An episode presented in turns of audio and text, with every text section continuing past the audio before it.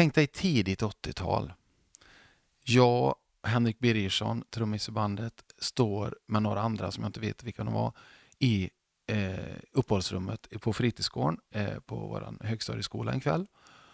Vi står i ena hörnet och lyssnar på den enda fungerande högtalaren och det är ett nytt band. Och De spelar på ett sätt vi aldrig hört innan. Och De spelar så snabbt så vi trodde att de hade speedat bandspelaren. Bandet heter Metallica. Skivan heter Kill Em och låten heter Metal Militia. Och måste ju ha det i åtanke då, punken som är min start, lite så, den, den var ju inte snabb då på den tiden. Den, den var ju rätt långsam. God save the Queen. Du, du, du, alltså Men här gick det undan och vi fattade ingenting. Men vi var helt fascinerade, tittade på varandra och flabbade och vi kände vilken energi. Man fick en sån kick. Och det var helt underbart, så vi måste ju hem och testa detta. Hur spelar han? Och liksom högerhanden, ja ah, just det, så var det. Och vi repa och repa och repa. Det var ju Henrik Birgersson på trummor och det var Martin Davidsson på bas och jag på gitarr och vi hette BB Brain, amerikansk slang för fårskalle. Det var ju jättehäftigt. Och vi repade ju tre, fyra, fem dagar i veckan, kanske två, tre timmar åt gången. Helt extas. för det fanns inget annat.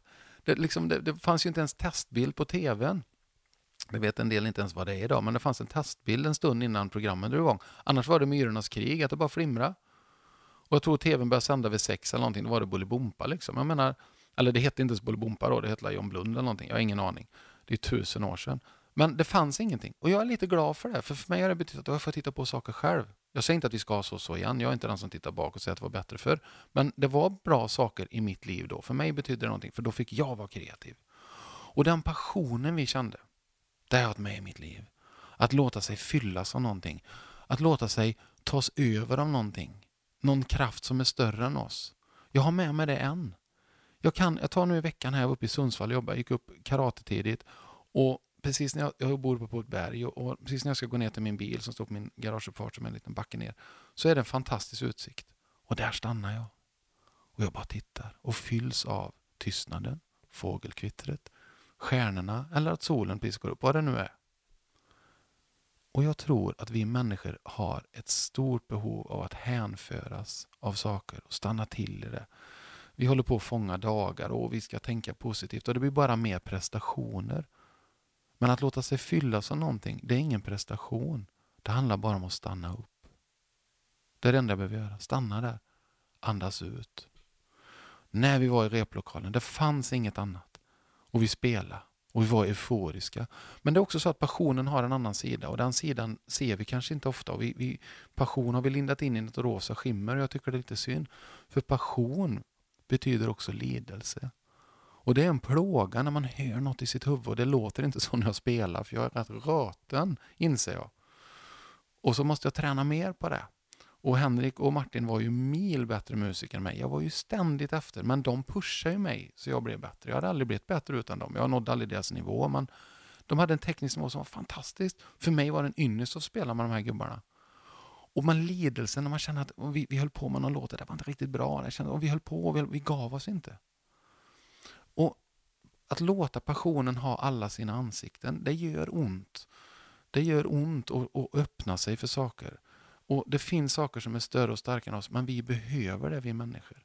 Vi behöver gå ut i naturen. Den var före oss, den är större än oss, den behöver inte oss. Vi är en liten spelare. Jag tror det är rätt nyttigt att känna det ibland. För vi hittar på massa konstigheter. Vi ska, jag måste vara lycklig, jag måste vara framgångsrik. Och vad är det? Jag vill vara hänförd av saker. Jag vill vara fylld av det där. Det där fantastiska. Jag kan lyssna på en låt med Aretha Franklin och, och bara toklipa för att det är så vackert, det är så fantastiskt. Och jag är så lycklig och det gör så ont. För den sjunger det så sant och det, och det når mig. Och jag hade lite svårt för att jag var yngre. Men jag ser nu tillbaka på mitt liv hur det här har hjälpt mig. Att känna passionen, få det här utloppet som jag fick i musiken. För jag var väldigt arg på den tiden inombords. Och att jag hänförde så att det fick en mening. Och jag tänker så här, vad, vad vill du hänföras av? Vad tillåter du dig hänföras av?